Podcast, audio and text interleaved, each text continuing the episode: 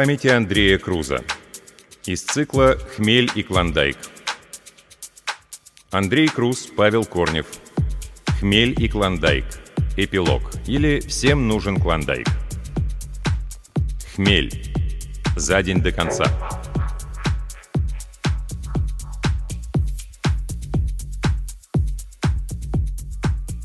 Утро. Лето. Шум.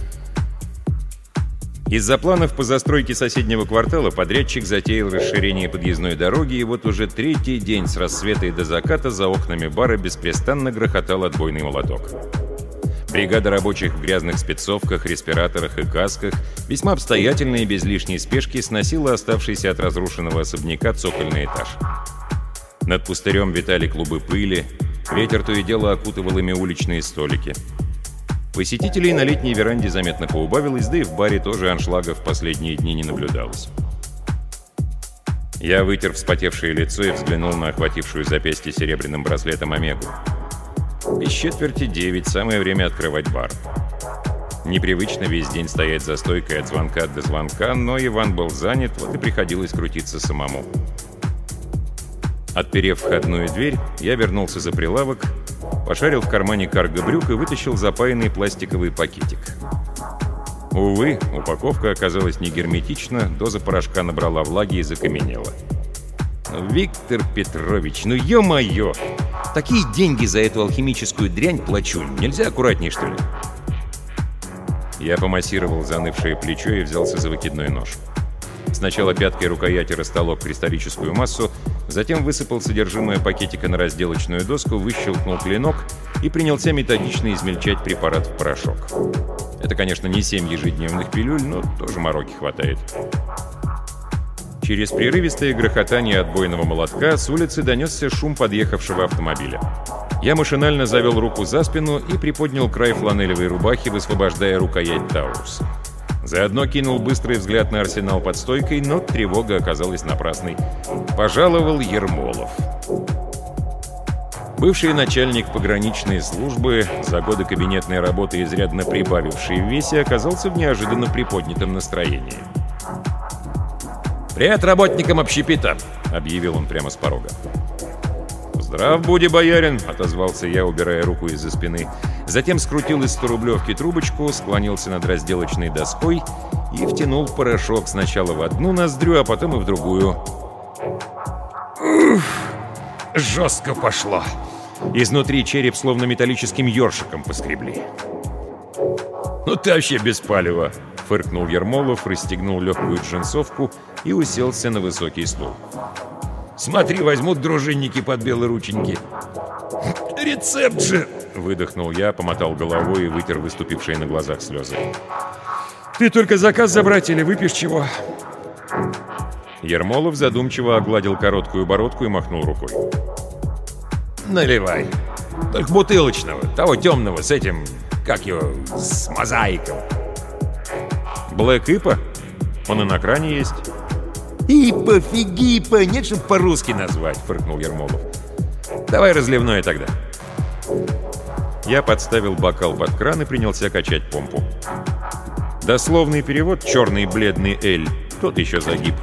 И «черный светлый Эль» звучит ничуть не лучше. Ермолов принял бокал, вдохнул аромат и сделал небольшой глоток. «Отличное пиво! Нормальное название есть у него?»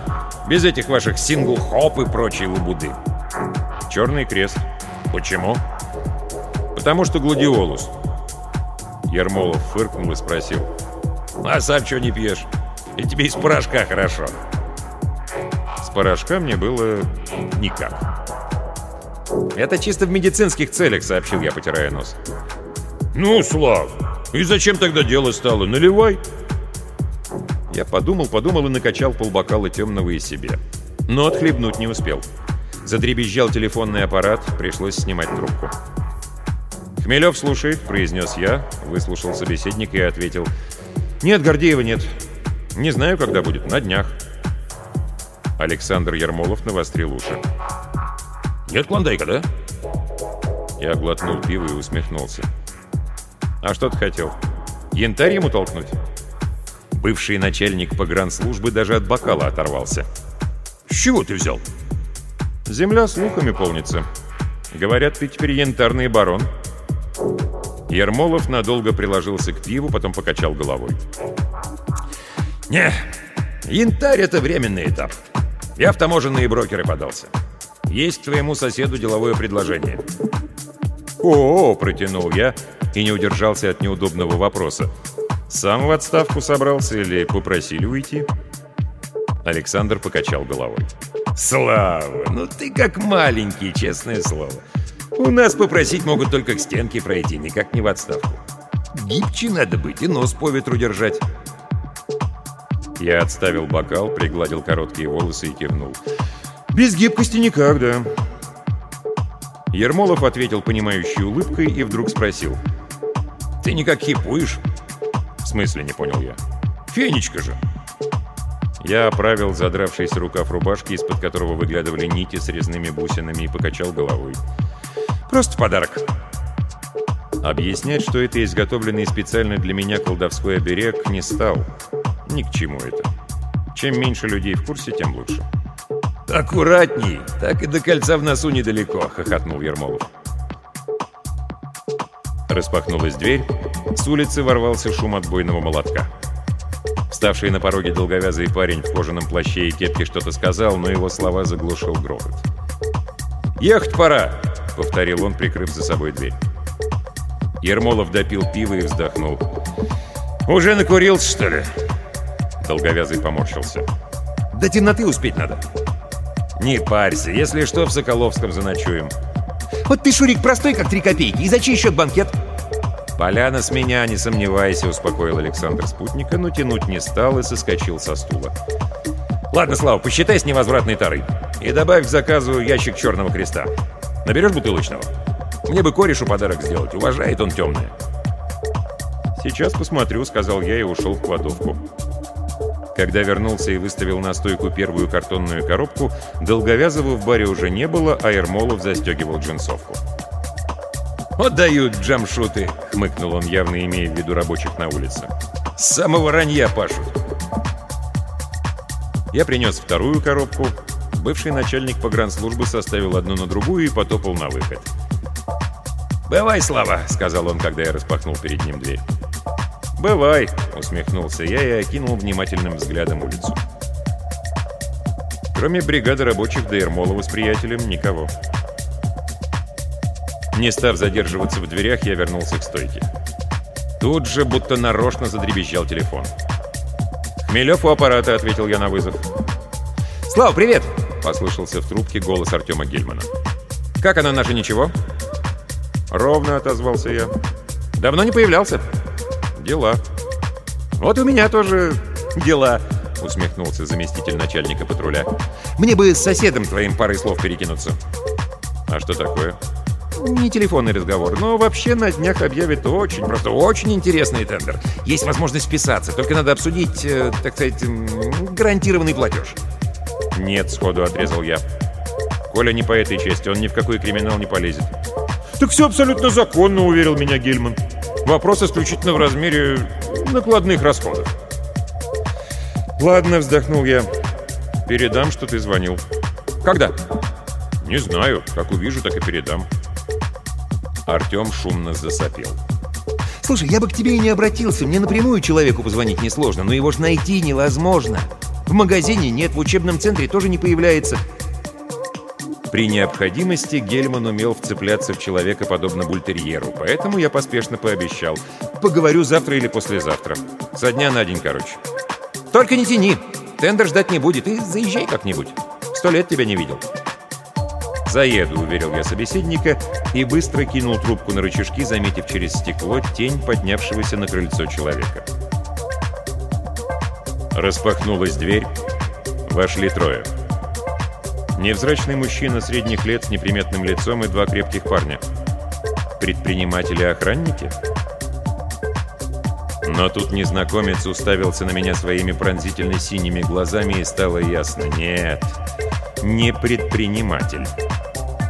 Взгляд заморозил и лишил воли. Бусины оберегов обожгли запястья, но прогнать навеянное колдовством оцепенение не сумели. Ни рукой пошевелить, ни ногой. Один из громил по-хозяйски задвинул засов входной двери. Второй быстро прошел через зал, посмотрел в коридор и сказал «Чисто!». Тогда незнакомец холодно улыбнулся и негромко произнес «Господин Хмелев, у меня к вам только один вопрос. Где сейчас...» «Цанг! Цанг! Цанг!» На стеклянной вставке входной двери зазмеились трещинами дырки, посыпались осколки, головы охранников окутались кровавой взвесью, и они замертво повалились на пол. А вот их предводитель нисколько не пострадал. Пуля не попала в него. Она просто исчезла, не долетев, перестала существовать здесь и сейчас. Колдун крутанулся на пятки, вытянул в сторону двери руки и Тут одна из нитей на моем запястье перегорела, разрушенное заклинание тряхнуло колючим разрядом, и боль в раз прогнала оцепенение.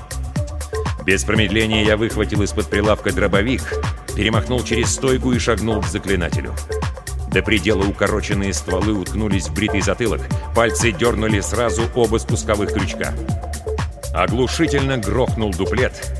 Голова колдуна взорвалась, но не кровавыми брызгами, а ворохом колючих снежинок.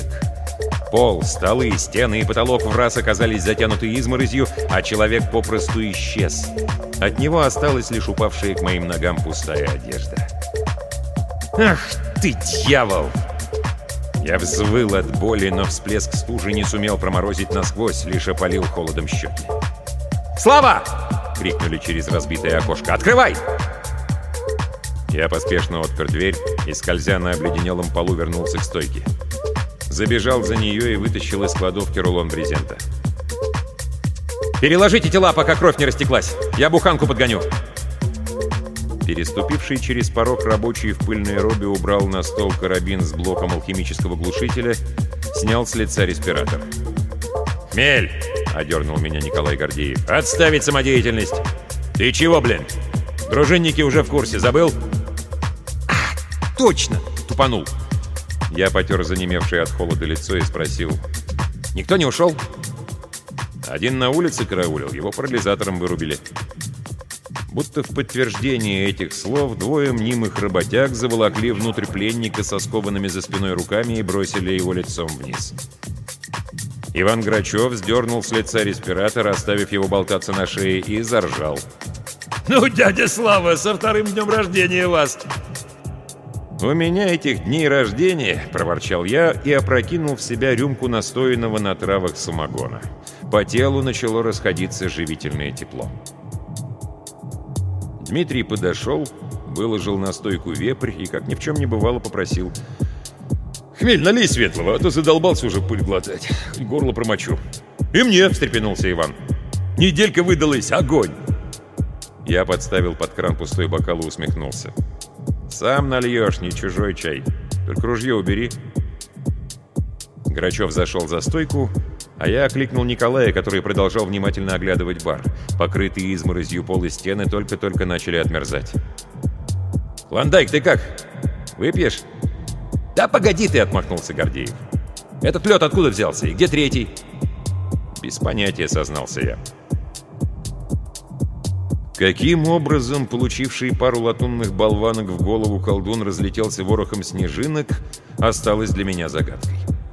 Впрочем, заморачиваться по этому поводу я и не собирался. Жив и ладно. А ведь мог бы и не...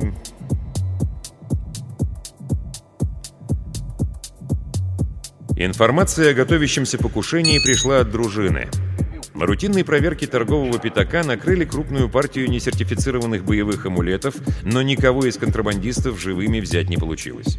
Оставалось лишь гадать, что такого страшного собирались протащить в форт, если дружинники не поскупились привлечь к делу медиумов, дабы те покопались в мозгах мертвецов и выудили из них контакты несостоявшихся покупателей. И вот тогда-то, помимо всего прочего, эксперты ухватил обрывок воспоминаний с наблюдением за моим баром — Часть мыслей свежего покойника удалось распутать, и оказалось, что мысли эти самые недобрые, сплошь об убийстве. Ничего личного, только холодный расчет, заказное убийство, как оно есть. Вот и пришлось Николаю с компанией изображать бурную деятельность по сносу заброшенного дома, а мне выступать в качестве наживки. Но ведь сработало же! И я снова выпил. Хорошо. Жить вообще хорошо, да. С улицы послышался вой сирены. Николай Гордеев искоса глянул на нас, задумчиво хмыкнул и крикнул в дверь. «Саня, дуй сюда!» Чародей поднялся на крыльцо и замер на пороге, как вкопанный. «Ой, мя!» — только и выдавил он из себя. Я оставил графин и насторожился. «Все плохо?» Саня пнул ногой оставшуюся от колдуна одежду и пробормотал. «Вроде не голем. Никогда о таком не слышал. Короче, надо гимназистов звать». «Позовем», — решил Гордеев. И тут с черного хода забежала Мила. «Все целы?» — встревоженно спросила она. «Все!» — улыбнулся Клондайк и выставил перед собой грязные руки. «Да погоди, мне бы умыться сначала!» «Не вздумай никуда сегодня улизнуть», — предупредила его девушка. «Ужин с меня», — напомнил я и присвистнул от удивления, когда с улицы прошел Григорий Кузьминок. «Приятно осознавать, что власти принимают столь деятельное участие. Умолкни, Хмелев!» Перебил меня озабоченный чем-то начальник отдела контрразведки дружины и спросил. «Этот живой?» «Да». «Забирайте», — скомандовал Кузьминок подчиненным и предупредил. Заявку на вывоз тел уже сделали. Сейчас сотрудник подъедет показания снять. Еще бы экспертов из гимназии вызвать, посоветовал Саня. Контрразведчик оглядел остатки изморози и кивнул, соглашаясь с чародеем. «Вызовем», — пообещал он и шагнул к двери, но Николай Гордеев его удержал. «Дело серьезнее, чем кажется, если им занялась контрразведка». «Есть такое подозрение», — не стал юлить Григорий, но и от конкретики воздержался. Он ушел, а я потер руки и спросил. «Ну что, накрываю к восьми? Нет возражений?» Возражений ни у кого не оказалось.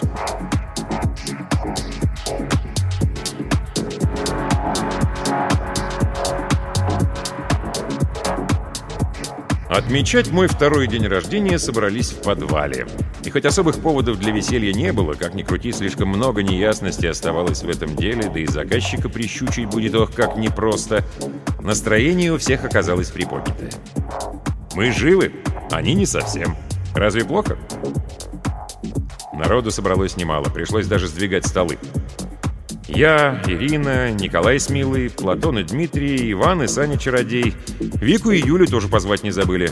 Все же девчонки-гимназистки меня своими оберегами вручали не раз и не два. Ужин затянулся. Постепенно все переключились на пиво. Сидели долго, и хоть я на алкоголь старался не налегать, в голове приятно шумело. Хорошо пообщались, душевно. За столом уже оставались только Ирина и Николай с подругой, когда в кармане задергался брелок. Какое-то время я силился сообразить, что бы это значило, потом прищелкнул пальцами. «А, кто-то вернулся!» «Я сейчас», — предупредил я и поднялся наверх. Стекло во входной двери заменили, но выглядывать через него на улицу я не рискнул и встал сбоку. «Кто там?» «Открывайте, Хмелев!» Голос оказался прекрасно знаком. Я на миг замешкался, потом выдал удивленное «О!» и отодвинул засов. «Бар закрыт на спецобслуживание», — предупредил я, но молодого человека в пошитом на заказ костюме, черной водолазке и туфлях с пижонскими серебряными пряжками это заявление нисколько не смутило. Илья Ленев прошел внутрь, посмотрелся в зеркало и поправил волосы. «Гордеев нужен», — сообщил он, убирая расческу во внутренний карман пиджака. «Всем нужен Гордеев», — проворчал я и задумался, как все лучше устроить, но решил просто плыть по течению и спросил, «Темные или светлые?» «Светлые», — выбрал Ленев. «Проходить в подвал», — разрешил я, а сам задержался накачать кувшин пива. Когда спустился вниз, заместитель воевода уже сидел на придвинутом к столу стуле. Я наполнил его кружку, Ленев отпил, одобрительно кивнул и объявил — «У меня для вас две новости. Хорошая и плохая, не удержался я от усмешки. Но Илья меня удивил. И не только меня. «Увы», — покачал он головой. «Одна новость плохая, другая плохая чрезвычайно». Все в раз посерьезнели. «Убить собирались не Вячеслава», — сообщил Ленев и уставился на Клондайка. «Целью были вы, господин Гордеев. Именно вас выслеживали в баре, просто медиум не сумел верно истолковать уловленные образы». «Это точно?» — спросил Николай. «Никаких ошибок, задержанный уже дает показания. Вас не смогли найти, а время поджимало, вот и решили расспросить делового партнера». Гордеев откинулся на спинку стула и забарабанил пальцами по краю столешницы. Что Николая не смогли найти, это ничуть не удивительно. Последние дни он изображал из себя бригадира рабочих. Попробуй его узнай, с маской респиратора на все лицо. Это была плохая новость или чрезвычайно плохая, уточнил Клондайк, накрыв ладонью пальцы встревоженной Милы. «Первое», — сообщил Илья Ленев. «Уж не знаю, чем вы так насолили хозяину, но за покушением стоят его люди. В курсе, кто такой хозяин?» «В курсе», — поморщился Николай. Я так и помертвел. Хозяин управлял Северореченском, и ходили слухи, что этот одиозный колдун и человеком-то не был, а пришел откуда-то с севера. Только слухи к делу не подошьешь. «Задержанный говорит что-то о стычке на севере, но подробности он не знает», — сказал заместитель воеводы. «Не просветите, что там у вас приключилось?» «В патруле отчет запросите», — не слишком любезно посоветовал Гордеев. «Хозяина не достать?» Заместитель воевода улыбнулся и покачал головой. «Нереально. Более того, вы упустили исполнителя». «В смысле?» — опешил я. «А кому я тогда мозги вышиб?» Это был лишь магический образ. Куклы и не более того. Ленев допил пиво и встал из-за стола. Вот, собственно, и все. Ситуация не ахти, но думаю обеспечить вам безопасность дружины в состоянии. Надо лишь обговорить э, детали. Подъезжайте завтра в управление. А лучше я машину пришлю без охраны, пока из дома выходить не стоит. Хорошо? Клондайк после недолгой паузы кивнул. Заместитель воеводы, понимающе улыбнулся и отправился в Освояси. Я поднялся запереть за ним дверь, следом взбежал Клондайк. «Думаешь, не врет он?» — спросил я, наблюдая через окно, как Люнев усаживается в служебный автомобиль. «Не похоже», — поморщился Николай. Людей хозяина мы и в самом деле положили. И что теперь? То что теперь, фыркнул Гордеев. Ходить да оглядываться. И думать, как достать хозяина и его исполнителей. И надолго тебя хватит в таком режиме? А если через Милу зайти попробуют? Клондайк поморщился. Я под Ленёва не лягу, сам справлюсь. «Коля!» — тихонько произнесла поднявшаяся из подвала Мила. А может, уедем? На Аляску, а? Заживем нормальной жизнью, дела и оттуда вести сможешь. В глазах девушки стояли слезы, и Николай над ее словами крепко задумался. «Магазин на Саню оставишь», — предложил я. «Глядишь, Платон на тебя наш бизнес медицинский заведет. Там неплохие обороты пошли, надо этим плотно заниматься». «Давай», — попросила Мила. «Лекарства тебе помогают. Сергей таблетки привозить будет. Да и до окна там недалеко. Хозяин и на Аляске достать может, заколебался Николай. Я поморщился. Это здесь ты как бельмо на глазу, а так пропал и пропал. Как все уляжется, глядишь, еще вернешься. Клондайк обнял Милу и остро глянул на меня поверх ее плеча. «Хмель, а ты как?» «Фу!» — фыркнул я. «Да что со мной будет-то? Не бери в голову. Гордеев поцеловал подругу, спросил. «На Аляску, говоришь?» И сам же ответил. «Завтра». «Решим завтра. Утро вечера мудренее». Я покачал головой. «Если решать, то сейчас. Платон и всю ночь гудеть может, утром из пушки не добудешься. Да и группа поддержки не помешает. Диего не хочешь привлечь?» Клондайк пожал плечами. «Подумаю», — пообещал он. «Вы ведь еще не ложитесь?»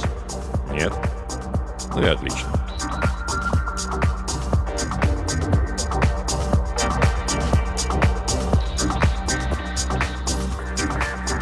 Встать пришлось на следующий день ни свет ни заря. Поспать толком не получилось, еле глаза разлепил. Позевывая, выгнал буханку из каретного сарая и оставил у черного хода оружейного магазина. Николай с Саней начали загружать в машину вещи и чехлы с оружием. Следом вышла Мила, сразу забралась в автомобиль. Тут же подтянулся Иван, поздоровался со всеми, завел пикап. Думаю, не понадобится, но запасной вариант никогда не повредит. Клондайк с нескрываемой печалью оглядел задний двор и покачал головой. «Вот ж не думал, что все так обернется». Он вздохнул и повернулся ко мне. «Поехали, Слава. Платон с Димой уже на торговом пятаке должен быть, а нам еще к восточным воротам крюк делать». Николай попрощался со смурным Саней и влез в буханку, захлопнул за собой дверцу. Чародей поспешил к воротам, а меня окликнула выглянувшая из бара Ирина. «Слава! Все будет хорошо?» — спросила девушка, когда я подошел к крыльцу. «У них или у нас?» — пошутил я в ответ. Ирина фыркнула и с ненаигранным возмущением выдала. «У Коли с Милой, разумеется!» Я улыбнулся. «Все у них будет хорошо, даже не сомневайся!» А потом вернулся к буханке и уселся за руль. Следуя давно заведенной привычке, я охлопал себя. Нож, ключи, колдовские обереги, отводящий пули амулет. Затем сдвинул на бок кобуру с револьвером и убрал на переднее сиденье лежавший в ногах вепрь. Карабин закинул в машину заранее, не желая лишний раз тревожить Ирину. «Ну как вы там, выспались?» — спросил я после этого, не поворачивая головы. В ответ послышались смешки. «Номер люкс!» фыркнул Леша Длинный, помощник Диего. Сам Диего промолчал, явно не слишком довольный тем, что приходится сидеть на полу, дабы случайно не засветиться в боковых окнах. На случай, если кто-то наблюдал за воротами или задним двором, Иван загнал пикап с нашей группой поддержки сразу в каретный сарай. Там они и перебрались в буханку. К.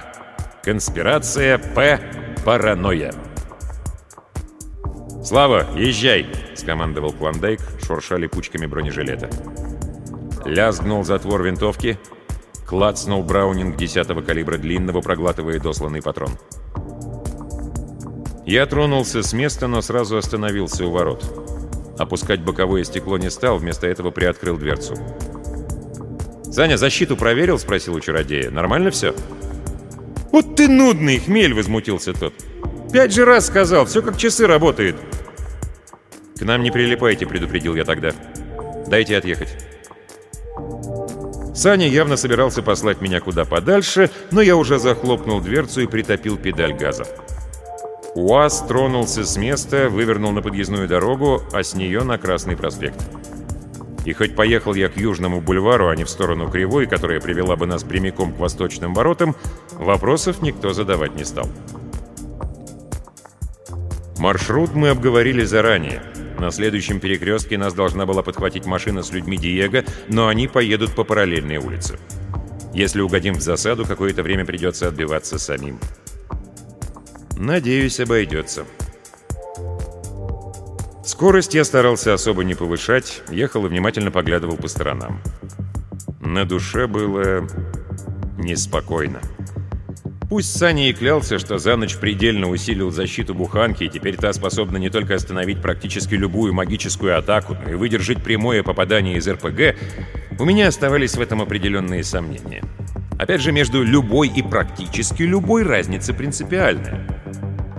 Когда показались заброшенные гаражи, у меня засосало под ложечкой. Пришлось сдержаться, чтобы не утопить педаль газа. Но вскоре бетонные коробки остались позади, и немного отлегло от сердца. Вдоль правой обочины потянулись панельки, с нашей стороны выстроились заброшенные двухэтажные дома и обжитые бараки. Удачных мест для засады впереди почти что и не осталось. Выходит, после вчерашнего щелчка по носу подручные хозяина предпочли залечь на дно. И тут в одном из пустых окон полыхнула синяя вспышка. Мелькнуло льдистое сияние, магический сгусток угодил в буханку и взорвался, не сумев проломить чародейскую защиту. Пошедшее трещинами лобовое стекло в один момент оказалось покрыто толстой коркой льда. По приборной панели начала расползаться изморозь. Рвани заряд внутри не спасли бы никакие амулеты. Вывернув руль, я ударил по тормозам. УАЗ занесло и развернуло, но с дороги мы не слетели и остановились на обочине. Тут же распахнулась задняя дверь, загрохотали частые выстрелы. Я подхватил карабин и вывалился из кабины.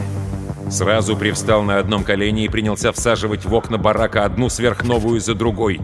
Там так и засверкало. Клондайк стрелял прямо из машины, не давая высунуться убийце. Алеша Длинный спешил к двухэтажке на берегу, передергивая цевьё Браунинга. Шансы зацепить колдуна были не слишком высоки. Мы просто прикрывали Диего следопыта, который в один миг оказался на углу дома, зашвырнул что-то в одно из окон и рванул во двор. Полыхнуло! На улицу выпрыгнул объятый пламенем человек, поймал сразу несколько пуль и безжизненно распластался на земле.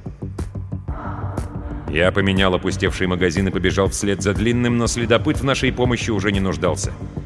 С невозмутимым видом он вышел со двора с пластиковым пакетом в одной руке и окровавленным мачете в другой. В пакете болталась отрубленная голова.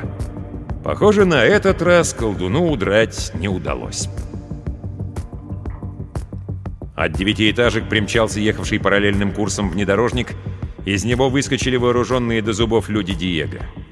Следом подъехал и мой пикап. Саня-чародей распахнул дверцу со стороны пассажирского сиденья и крикнул «Уходим живее!» Николай Гордеев выпрыгнул из буханки с закинутой за спину винтовкой, помог выбраться Миле. «Вот и все», — вздохнул я, прекрасно зная ответ. Пусть исполнителя мы сейчас и порешили, но хозяин никуда не делся. А попробуй пожить с нарисованной на спине мишенью. «Уезжаю, да», — кивнул Клондайк и криво улыбнулся. «Мила давно разговоры об Аляске заводила, а тут такая оказия». Я протянул соседу руку. «Да ладно! Скучно станет, вернешься?» Николай ответил на рукопожатие и рассмеялся. «Слав, ну ты даешь! Где я и где скука?» Он удержал меня и понизил голос. «Только очень тебя прошу, забудь про алмазы, хорошо? Не лезь ты в эту тему, закопают ведь!» Я страдальчески поморщился. «Хорошо, не полезу. Обещаешь?» «Обещаю». «Коля!» — вновь крикнул Саня. «Время теряем!» Мы быстро перекидали вещи в пикап, Клондайк с подругой забрались в салон, и автомобиль немедленно тронулся с места развернулся и умчался вверх по Красному проспекту. А мы остались. Черт, как-то сумбурно все случилось, даже не попрощались толком. Я взглянул на покрытый коркой льда перед буханки и покачал головой. Ясно, что все истории когда-нибудь заканчиваются. Просто и подумать не мог, что наша завершится именно так.